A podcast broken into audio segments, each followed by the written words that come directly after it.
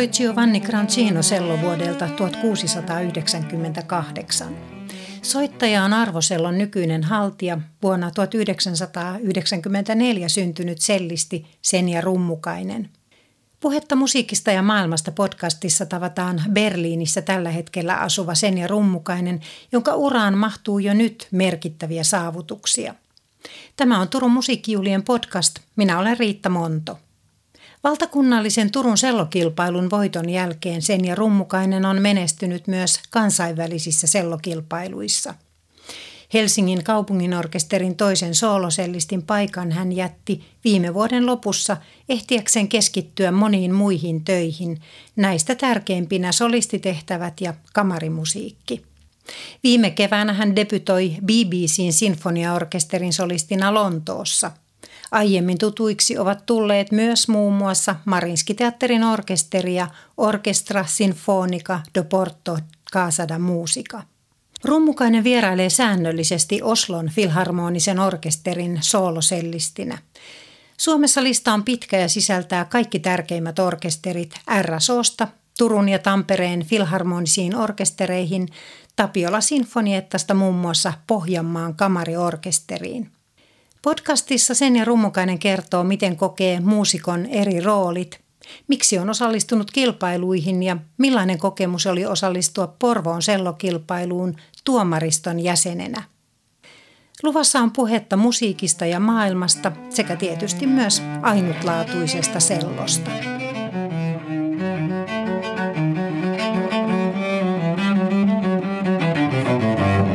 Haastattelu tehdään Turun musiikkijuhlien viikolla ja sinulla on ollut yksi konsertti takana ja tulet suoraan harjoituksista ja kolme konserttia vielä edessä, niin minkälainen urakka on Turun musiikkijuhlien konserttisarja tällä kertaa?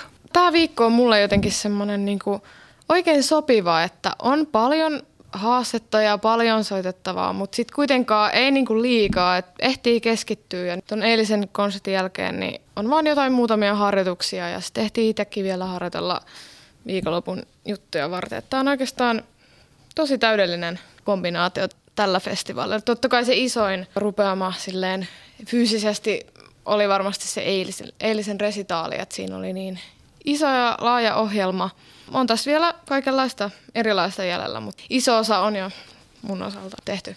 Teillähän oli Sibelius-museossa eilen Joo. pianisti Nauko Sonodan kanssa. Kyllä. Aika monipuolinen ohjelmisto näin kun katsoo. Oli se, että vaikka se on ranskalaista, ja no okei, okay, Frank oli belgialainen alun perin mun mielestä, mutta kuitenkin niin kuin musiikkityylillisesti niin kuin tosi ranskalaista musiikkia, niin siltikin aika monipuolista, että no Debussy ja Boulanger ehkä ne, ne on aika semmoista samantyyppistä välillä, mutta Pulanko on taas sit ihan omanlaisensa juttu ja Franco on sitten semmoista romanttista hehkua. Et ihan kyllä kaikille jotain varmasti ja oli kyllä ihana sille, ihan meille muusikoillekin, että me oltiin jotenkin sen konsertin jälkeen molemmat ihan todella positiivisesti yllättyneet, että oli jotenkin ihana soittaa. Ja totta kai valmistautuikin se, että on ihana soittaa, mutta joskus tulee vielä semmoinen erityinen fiilis jotenkin, että nyt oli hyvä meininki. Ja nimenomaan se yhteistyö ja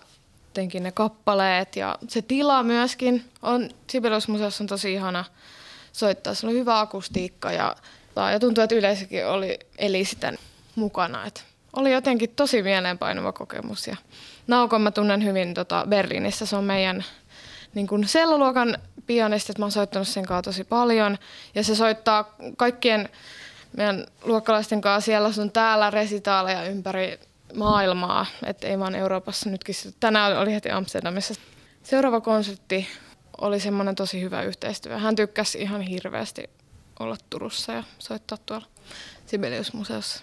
Eli siinä jollain tavalla kaikki elementit osuivat kohdalle Joo. niin, että siinä sai äh, muusikkokin jotain ihan ekstraa. Kyllä, kyllä ihan todellakin. Että vaikka oli todella kuuma ja mä olin aluksi, kun mä tulin sinne, mä olin ihan sillä, että apua, kun hiki vaan valu, kun oli yhden osan vasta soittanut läpi ja oli aika kuuma ja kostee ympäristö, mutta jotenkin sitten kun siihen tottui ja Nauko oli just tullut Japanista, niin se oli tietysti tottunut tähän jo kosteuteen ja kuumuuteen, mutta mulla se oli vähän semmoista apua, että miten tämä nyt toimii. Mutta ei se sitten vaikuttanut kaikestaan soittoon, että ainoa vaan, että silloin kuhikin valu vähän silmiin, sitten hetken kirveli, mutta muuten, muuten niin ei, ei vaikuttanut. Se oli semmoinen niin lämmin tunnelma.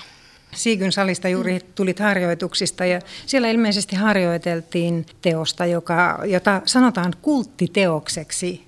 Eight Songs for Matt King. Minkälaista oli heittäytyä tämän hullun kuninkaan tunnelmiin? No se on taas aivan todella eri maailmasta kuin vaikka tuo meidän eilinen konsepti, että se on tosi hullua, niin kuin nimikin jo kertoo, että mulkin menee ihan tuo harjoituksessa kylmät väreet, mutta aika erilaisista asioista. Että se on ihan mieletön kokemus. Mä oon kerran sen Kuhmon kamarimusiikissa nähnyt esitettävän. Ja se jätti kyllä semmoisen jäljen, että sitä ei ikinä unohtanut ja nyt on kiva päästä itsekin mukaan, mutta siinä on ihan sit erilaiset ehkä efektit myös musiikillisesti ja siinä on myös teatteria tämmöistä mukana, että tosi mielenkiintoinen teos. Ja jos sanoit, että esimerkiksi Naukon kanssa te olette paljon tehneet mm. yhteistyötä, niin, niin musiikkijulla hyvin tyypillisesti tapahtuu niin, että muusikoita tulee eri puolilta ja kohtaa ihmisiä ensimmäistäkin yeah. kertaa ja erilaisissa kokoonpanoissa, niin se on varmaan toisaalta mielenkiintoista, mutta toisaalta se voi olla aika haastavaakin, että aina heittäytyä uusien ihmisten kanssa samalle aaltopituudelle. Yep. Kyllä se näin just on, että useimmiten kun on ammattilaisia kyseessä ja täälläkin on niin kova tasoinen toi taiteilijakaarti, että on tarkoin pyydetty niin kuin jokainen muusikko erikseen ja ehkä tietty jopa, että tämä tekee hyvin tämmöistä tai on ehkä tehnyt aikaisemmin ja näin. Ja kyllä me tuossa Märkingissäkin, kyllä mä oikeastaan tunsin kaikki, melkein kaikki etukäteen, että silleen tuttua, mutta tietysti toi kokoonpano on aika erikoinen, että sillä kokoonpanolla ei ole niin kuin tullut soitettua aikaisemmin, mutta soittajia ja laulajan tunnen kyllä jo ennestään. Mutta se on aina haasteellista, kun ei voi ihan tietää, että joidenkin toimii vähän paremmin kuin joidenkin, mutta usein silloin, kun on ammattilaisia kyseessä, niin pystytään aina sit mahdollisimman hyvään lopputulokseen siinä hetkessä, mikä nyt on.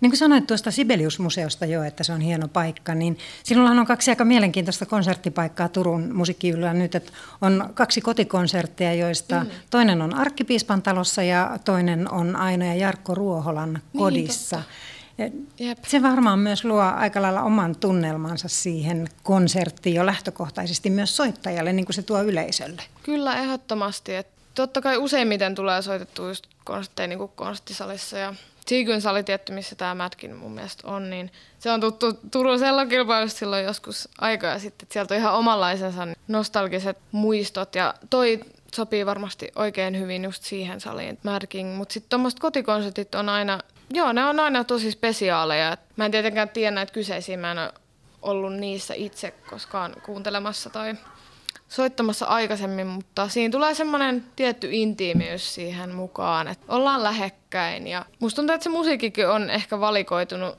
sen perusteella vähän siihen, että semmoista niinku pienempää, että on vähän sooloa ja sitten soitetaan jotain duoa ja vähän trioa ja ehkä jotain barokkia, semmoista, mitä on ehkä aikanaankin soitettu, niin kuin, mistä nyt kamarimusiikkisanakin ylipäätään tulee alun perin, on just että kaikki on siinä ympärillä ja, ja illan päätteeksi vähän soitetaan. Ja tavallaan niin kuin palataan ehkä siihen juurille, mistä se on niin kuin lähtenytkin. Mutta se luo siihen aina semmoisen tietyn intiimin tunnelman. Nähdään toisemme tosi läheltä ja yleisökin pääsee silleen tarkkailemaan läheltä ja Joo, mm, ei on... ole sellaista etäisyyttä soittajien, niin, niin kuin niin. konserttisalissa tietysti on, Jep, on lava niin, ja sitten kai, on totta yleisön kai. katsomo erikseen. No teitä on Essi Höglund viulistina ja sitten siellä toisessa kotikonsertissa lisäksi tulee vielä toinen sellisti, Joo, Tatu Kauppinen, eli kyllä. tällaisilla kokoonpanoilla. Kyllä, me, joo, meillä on tosi kiva porukka. Me vähän katteltiin niitä meidän kappaleita ja ihania soittajia ja tyyppejä molemmat ja tota, tulee varmasti kivaa. Soittokumppaneista Tatu Kauppinen voitti pian musiikkijuhlien jälkeen pidetyn Turun sellokilpailun heti syyskuun alussa. Puhutaan pian lisää sen ja rummukaisen kilpailukokemuksista, mutta palataan vielä peruskysymykseen.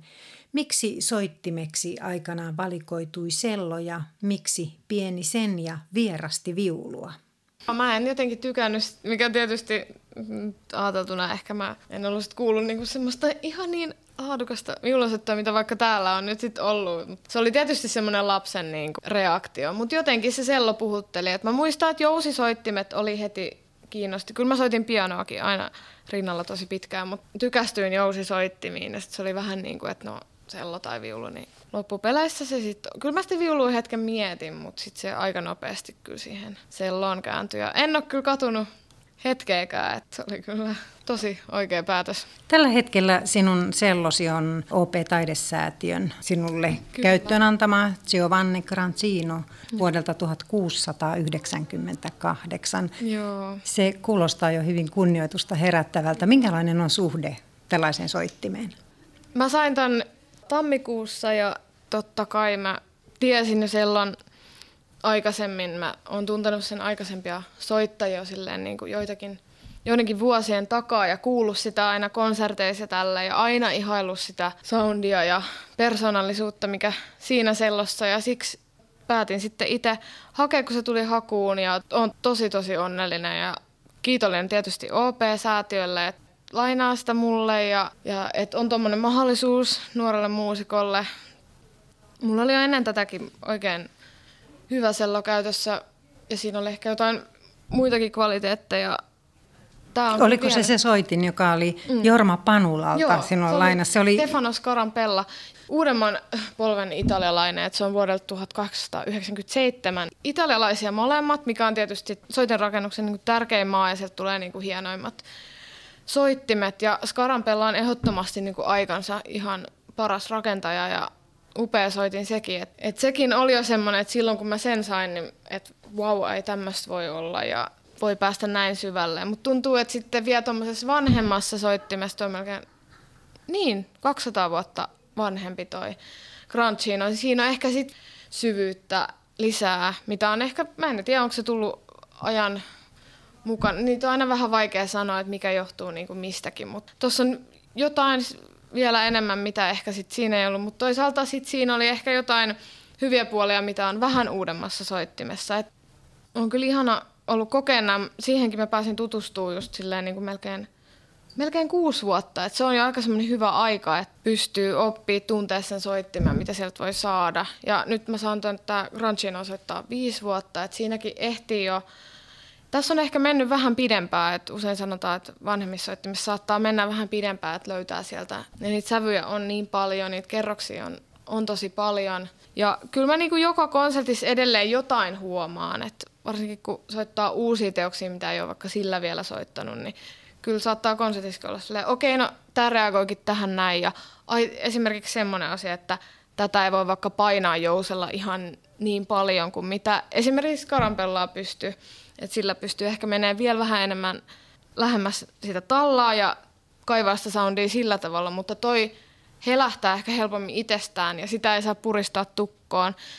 Et ne on niinku tämmöisiä juttuja, mitä pitää. Ne vaan oppii, kun niinku soittaa. Ja joskus sen huomaa sit, kun on vaikka orkesterin edessä solistina isossa salissa, että no, miten se nyt sitten tässä toimii. Et kaikkea ei voi myöskään itse siellä harjoituskopissa tietää. Et siksi menee vähän aikaa, että tottuu, koska se tilanne on sit niin eri, kun on yhtä kiisorkesteri edessä, sitten on yksi harjoitus ja kenraali ja konsertti, niin siinä pitää tavallaan sit tottua just siihen akustiikkaan tietyssä kappaleessa vähän eri tavalla. Et Shostakovitsia en ole, vaikka konserttoa, sonatti on nyt tuolla Crunchinalla, mutta en ole vaikka konserttoa soittanut vielä orkesterin kanssa. Et se on varmaan tosi erilainen kokemus kuin vaikka joku Beethovenin kolmas konsertto tai jotain. Et ne on tämmöisiä kiinnostavia juttuja, mutta tuossa kyllä jatkuvasti uutta löytyy syvyyttä ja ääni on vaan niin kaunis, että tuntuu, että on men, päässyt ihan uudelle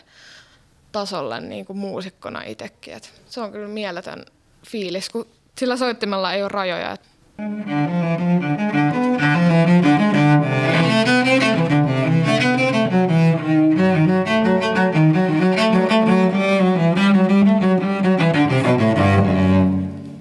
Kuulostaa jotenkin todella vaikuttavalta ja voi kuvitella, että miten se vie soittajaa eri tasoille ja Joo.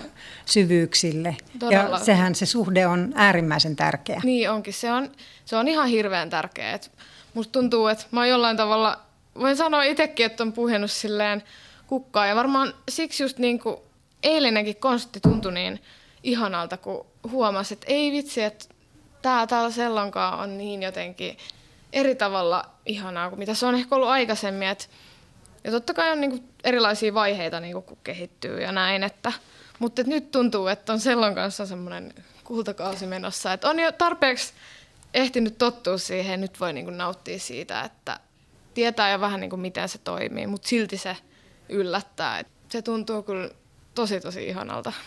Mennään nyt vähän siihen Turun sellokilpailuun. Oh, Olen kuullut sinua silloin kilpailussa. Okay. Ja tällaiset sellokilpailuthan on yleisölle, tai ylipäätään kilpailut ovat yleisölle aika mielenkiintoisia, kun voi mm. seurata samaa soittajaa eri teosten parissa ja eri vaiheita, Joo. mitkä kilpailussa tulee. Sinä voitit Turun sellokilpailu vuonna 2014 ja mm. sen jälkeen olet ollut finaalissa Portugalin Portossa järjestetyssä kansainvälisessä kilpailussa 2016 ja Joo, 2015. Joo. 2015 ja Tsaikovski-kilpailussa mm, myös. Finaaliin pääseminen hän on ihan valtava joo. saavutus. Se on kyllä joo. Että Minkälaista kilpaileminen on? Kaikille muusikoillehan se ei sovi millään tavoin, mutta kun olet useampaan kilpailuun osallistunut, niin jokin niissä motivoi tai miksi olet osallistunut? Se onkin hyvä kysymys, koska sitä aina alkaa kysyä itseltään sit siinä vaiheessa, kun se lähestyy se kilpailu, että miksi mä oon ihan itse päättänyt mennä tähän tilanteeseen taas, että nyt mä en ole muutaman vuoteen enää sitten sen Tchaikovskin jälkeen ollut, tässä on ollut kolme vuotta. Ja... Mutta silti on ollut vähän semmoinen, että no okei, okay, ehkä vielä jotain ja joku siinä koukuttaa ja musta tuntuu, että se on se, mikä tunne on sitten sen kilpailun jälkeen, ainakin mulla henkilökohtaisesti, että yhtäkkiä huomaa, että on mennyt niin kuin tosi tosi paljon eteenpäin, on jotenkin tehnyt vaikka opettajan kanssa jotenkin tosi tiiviisti yhteistyötä, treenannut ison ohjelmisto, jotenkin jälkeenpäin tulee semmoinen niin olo, että okei vitsi, että mä pystyin tekemään tänne. Ne on aina aika stressaavia kokemuksia kyllä. Et en mä ole niinku siitä semmoisesta kilpailemisesta koskaan nauttinut, että nyt pääsee kilpailemaan muiden kanssa. Et se, sitä ei ole kyllä koskaan ollut. Et sinne on aina mennyt niinku omana ittenään todellakin ja ajatellut vaan sitä omaa, niinku, että et mä nyt soitan, miten mä soitan ja Joskus se onnistuu paremmin kuin joskus, että parhaimmillaan voi päästä ihan semmoiseen konserttitunnelmaan ja se voi olla niin kuin tosi hieno. Joskus saattaa olla, että jännittää vähän enemmän ja tulee se semmoinen, että, aah, että varsinkin ensimmäinen erä on usein vähän semmoinen haastava, että ne kappaleet on silleen, että kaikki soittaa samat biisit melkeinpä ja sitten siinä tulee vähän semmoinen, ja aika lyhyen aikaa niin tulee vähän semmoinen vertailufiilis, mutta se tietysti olisi hyvä niin kuin itsensä kannalta – unohtaa. Ja yleensä voi sitten vertailla ja tuomarista, mutta et niinku kesken kilpailu ei kyllä niinku itse kannata alkaa vertailemaan, koska siitä, siitä yleensä ei niinku seuraa mitään hyvää. Mutta toisaalta on mun oma. Ehkä joku saa siitä jotain energiaa, että voikin olla silleen, että no, mä haluan voittaa, voittaa nyt ton jotain. Ja, ja sittenhän, jos pärjää, niin sehän on niinku tosi hieno juttu todellakin. Että et siitä on kyllä itse saanut sitten tosi paljon silloin, kun ne on mennyt hyvin, että pakko antaa niinku krediitti siinä niinku kilpailuille, että ne on antanut mahdollisuuksia semmoisia, mitä ilman ei olisi monia juttuja, mitä vaikka mä nykyään pystyn tekemään, että siitä on myöskin kiitollinen, sit, että sitten jos on pärjännyt, niin siitä on seurannut jotain oikeasti. Niin voi sanoa ihan mm. konkreettisesti, että se vie uralla eteenpäin, Joo. eli tuo niitä ammatillisia mahdollisuuksia, Joo. jonka vuoksi muusikkona työskentelee. Niin, totta kai, niin kuin, että riippuu millaisia juttuja haluaa tehdä, että ei kaikkien ole pakko tehdä niitä kilpailuja, mutta ehkä mulla on aina kiinnostanut, että olisi kiva soittaa välillä vaikka solistina ja olisi kiva tehdä kamarimusiikkia kivojen muusikoiden kanssa. Ja musta tuntuu, että tuommoisia juttuja, niin kuin ne kilpailumenestykset on parhaimmillaan niin kuin auttanut saavuttamaan, mutta mä en silti sano, etteikö niitä voisi saada jotain muuta kautta. Pitää mainita, että on mullakin ollut kilpailuja, jossa mä en ole vaikka menestynyt ja ei en mä tietenkään niistä yleensä niin kuin varmaan ole puhunut. Ja ei monet sano, että ihmiset saattaa käydä tosi paljonkin kilpailuissa ja sitten ehkä yhdessä pärjää ihan sairaan hyvin ja sitten se viekin eteenpäin, mutta siinä takana on varmasti epäonnistumisia, josta ei ei silleen niin kuin mainita, mutta se on ihan hyvä muistaa. Että... Niin minkälainen merkitys mm. sillä sitten on, jos mm. ei onnistu mm. sillä tavoin, kun on tietenkin lähtenyt kun on lähtenyt kilpailuun, on mm. pyrkinyt tekemään parhaansa ja vaikka mm. itse voi ymmärtää ja ehkä siinä vaiheessa, jos on on nuori, niin opettajakin voi pystyä analysoimaan sitä, että miksi nyt ei sujunut niin hyvin, mutta miten se vaikuttaa, jos ei menesty? Mulla on ollut se pari kertaa semmoinen kokemus, että mä oon ollut ihan itse ihan tyytyväinen mun vaikka ekan erään suoritukseen, mutta sitten ei ole päässyt niinku siitä jatkoon. Ja sitten on hetken harmittanut, mutta sitten vaan seuraavaa kohti. Et ei se sitten ollut niinku sen vakavampaa. Totta kai, totta kai kun on pistänyt kaikkensa siihen kuukausien kuukausien ajan, niin kyllä se varmasti tuntuu sit pahalta. Mutta on hyvä muistaa se, että se, että ei pärjää yhdessä, niin ei tarkoita sitä, etteikö olisi pärjää jossain toisessa. Että sitten niin kuin, jos vaan on se kiinnostus tehdä, tehdä se uudestaan, niin uskon, että ihan varmasti seuraava tai sitä seuraava niin kuin sit saattaa ollakin joku toinen lopputulos. Välillä kun taso on niin korkea silleen, että ne on niitä mielipidekysymyksiäkin, että se on myöskin tuurista kiinni. Että pitää soittaa hyvin, mutta pitää myöskin niin kuin, just sillä hetkellä sen tuomariston pitää olla niin kuin sun puolella. Et ne on vähän tämmöisiä juttuja, mutta... Et, Sinähän olet itse myös ollut tuomaristossa. Joo, totta. Mutta... Minkälainen kokemus? No, se oli se... kyllä, vitsi se oli kyllä tosi hieno kokemus. Että tosi jännä olla siellä toisella puolella. Siinä kyllä huomasi sen, että kyllä mä itse olin niin kuin jokaisen kilpailijan puolella. Että et tuli semmoinen olo, että wow, että kaikki on niinku pistänyt selkeästi niinku panosta tähän ja kaikki osas niinku sairaan hyviä oltiin treenattu ja ihan tosi nuoretkin, se oli 10-12-vuotiaat, niin nekin on mielettömän hyvin valmistautunut ja osas kaikkea. Sinne tulee jännittävän tilanteeseen ison yleisön eteen. Kyllä siinä, vaikka oli tuomaristossa, niin oli kyllä jokaisen soittajan puolella, että ehkä se on hyvä muistaa myös, että ne on vaan tosiaan ihmisiä. Toki sillä hetkellä se tuntuu että apua, apua, mutta kuitenkin lähtökohtaisesti niin kuin varmasti haluaa, että kaikki, kaikki menestyy sit niin kuin omalla tavallaan. Mutta totta kai siinä pitää tehdä sit jotain päätöksiä ja jokaisella on sitten ne omat kriteerit ehkä mitä painottaa ja sitten niistä syntyy joku, joku lopputulos sitten. Se oli mulle tosi, tosi hyvä kokemus ja kyllä musta tuntuu, että kilpailijoillekin, että vaikka totta kai niin kuin harmittaa, jos ei just sillä hetkellä niin kuin pärjää ehkä sitä, miten on, olisi halunnut, mutta sitten tekee seuraavan ja ei niin kuin kannata lannistua, mutta on, totta kai on se kova pala ja ei sitä pidä niin vähätellä, mutta että aika kyllä korjaa ja lisää vaan. Se on myös hyvä ollut, niin kuin kun mä oon ulkomailla ollut opiskelemaan, mä oon huomannut, että ihmiset tekee itse asiassa tosi paljon noita kilpailuja. Siihen on ehkä tietyllä tavalla rennompi suhtautuminen, että tiedetään, että ne on myös vähän semmoista osittain niin kuin arpapeliä silleen, että kun taso on niin korkea ja kaikki osaa soittaa, niin sit niissä on ne mielipideerot on, saattaa niin kuin vaikuttaa. Ja sitten mennään seuraavaan ja ei niin kuin liikaa lannistuta siitä. Ja kukaan ei ajattele, että aina toi ei nyt, toi nyt vaan soittanut tarpeeksi hyvin, että toi ei siis ole jotenkin hyvä. Ei, ei vaan, että sitten vaan menee seuraavaan, jos haluaa sen, jos haluaa pärjätä jossain ihan silleen niin kuin virallisestikin. Että ei, ei se ole niin kuin liian vakavaa, vaikka totta kai niin kuin siihen pistää kaikkeensa. Ja niin kuin sanoit tuossa aikaisemmin, niin sehän, jos menestyy, niin se avaa ovia ja tuo niitä työmahdollisuuksia. Ja jos katsotaan vähän, mitä kaikkea olet ehtinyt tehdä sen vuoden 2014 jälkeen, niin olet paljon soittanut orkesterimuusikkona, kamarimusiikkia ja solistina.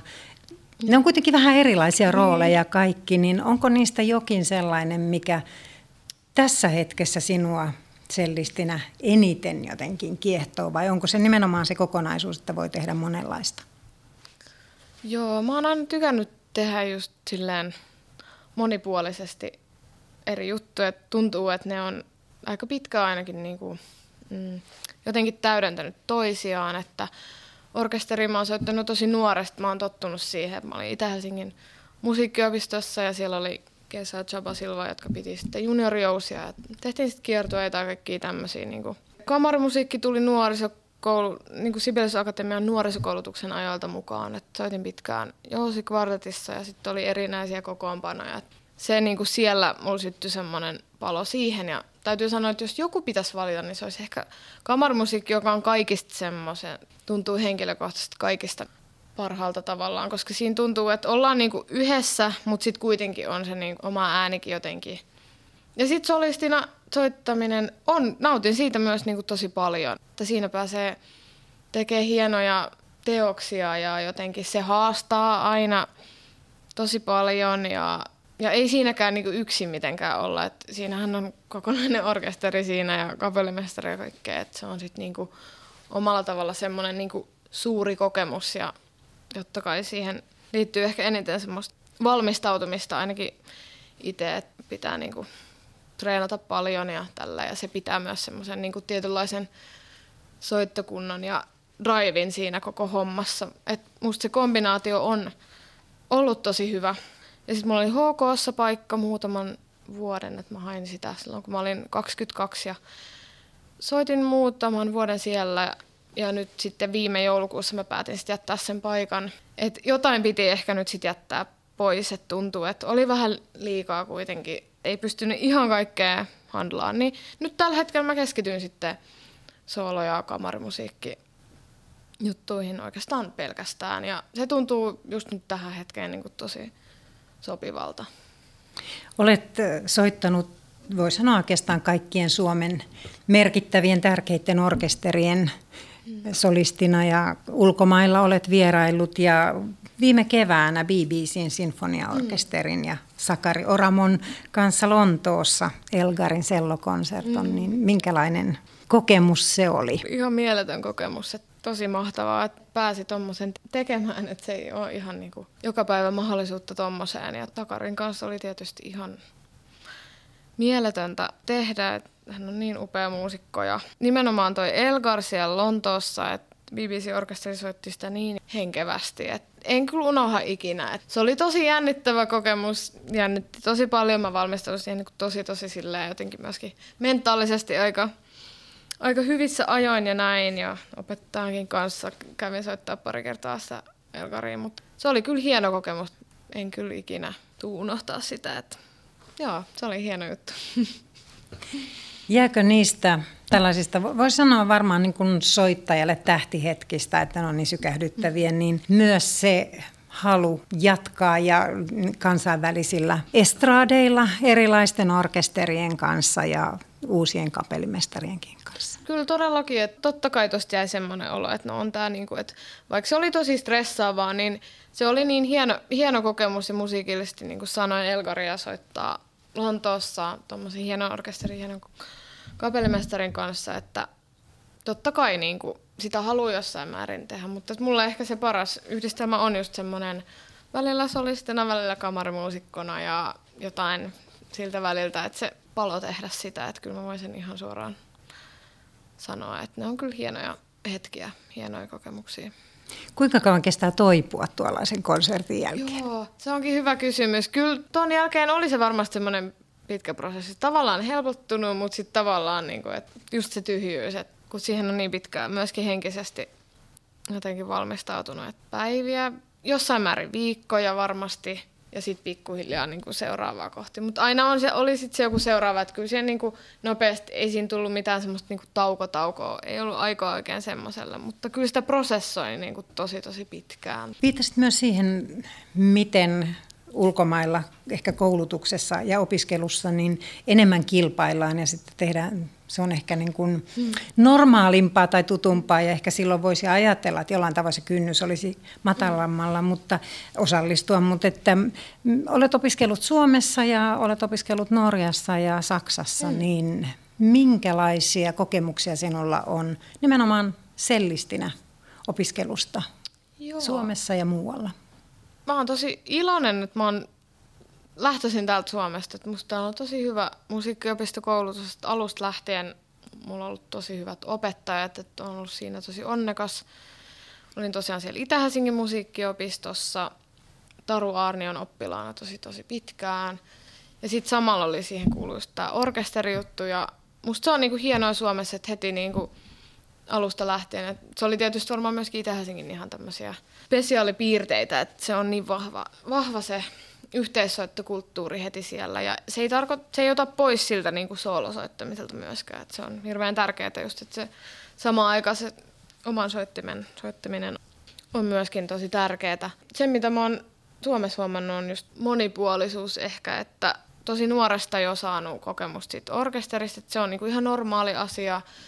Ja kamarimusiikki tuli sitten niinku oikeastaan enemmän sit Sibelius meidän nuorisokoulutuksessa, niin siellä on tosi hyvä se opetus ja kurssit ja perustetaan kokoonpanoja ja myöskin sillä ystävystytään samanhenkisten ihmisten kanssa. Ehkä semmoinen monipuolisuus, mikä niin suomalaisessa musiikkikoulutuksessa on, että ei tehdä vaan jotain solo. Voi, voi sitäkin tehdä, jos haluaa, mutta musta se aina laajentaa kyllä muusikon perspektiiviä, kun on, tehdään yhdessä. Sitten myöskin se, mitä ehkä, mikä on Suomen koulutuksessa niin kuin hyvä puoli, niin on, että on tullut soitettua tosi tosi paljon myös aikamme musiikkia, että moderni musiikkia. Musta tuntuu, että sitä on paljon vähemmän tuolla Euroopassa, että varsinkin Saksassa, niin se on edelleen niin kuin perusromanttista repertuaaria. Ja se, mitä niin kuin ehkä orkesteri- ja ohjelmistostakin huomaa, että Suomessa on, ollaan aika kokeilevia silleen, ja se, yleisö on tottunut kuulemaan vaikka, vaikka mitä, ja kanta, paljon kantaesityksiä, ja, ja on tosi innoissaan siitä, että se ei ole vaan semmoista pakkopullaa, joka, joka nyt pitää jotenkin kestää, vaan että oikeasti niin kuin ollaan – kiinnostuneita, että mitä täällä nyt on. Et musta tuntuu, että Saksassa se on vielä aika silleen, että perinteet, perinteet kunniaan ja näin.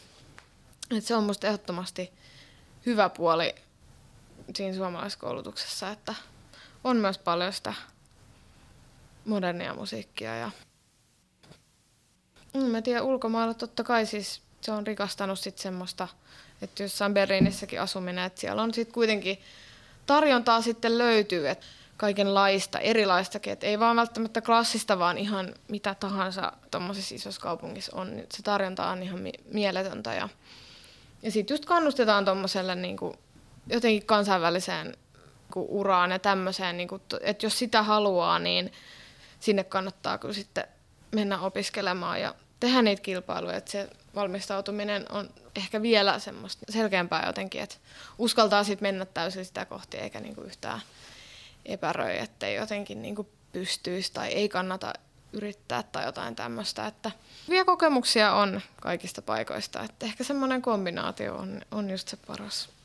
Tällä hetkellä olet Berliinissä. Joo, kyllä mä oon vielä siellä, että ihan semmoisissa viime vaiheissa opinnoissa. Kuitenkin musta on kiva vielä aina välillä käydä tunneilla silloin, kun niitä tarvii. Et ei ole mitään semmoista, että on pakko.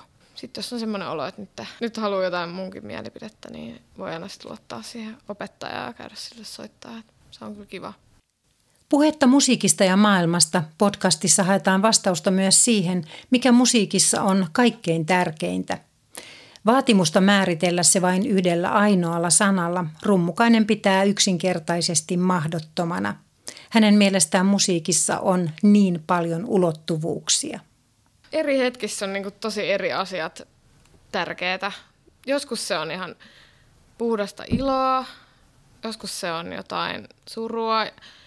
Tunne on varmasti semmoinen asia, totta kai, joka liittyy näihin kaikkiin hetkiin, mutta se voi olla myöskin tosi parantavaa. Sillä voi oikeasti olla parantava voima. Et sen huomaa, kun on vähänkin vaikeaa, niin siihen voi aina tukeutua. Että se on kyllä, ja mä en tarkoita vaan niin kuin itse soittaessa, vaan kyllä mä kuuntelen paljon muutakin, että se ei ole vaan klassinen musiikki tai se, se mitä mä just soitan sillä hetkellä. Totta kai niin kuin sello on aina sello ja siihen voi aina silleen tukeutua. Mutta jotenkin tuntuu, että sen kanssa voi kyllä elää erilaisia hetkiä. Että oli tilanne niin kuin mikä tahansa, että oli iloinen, surullinen, vihainen, tarvii jotain tukea tai ihan mitä tahansa, niin mun mielestä musiikki sopii niihin kaikkiin. Et siksi se on jotenkin ihan mieletöntä.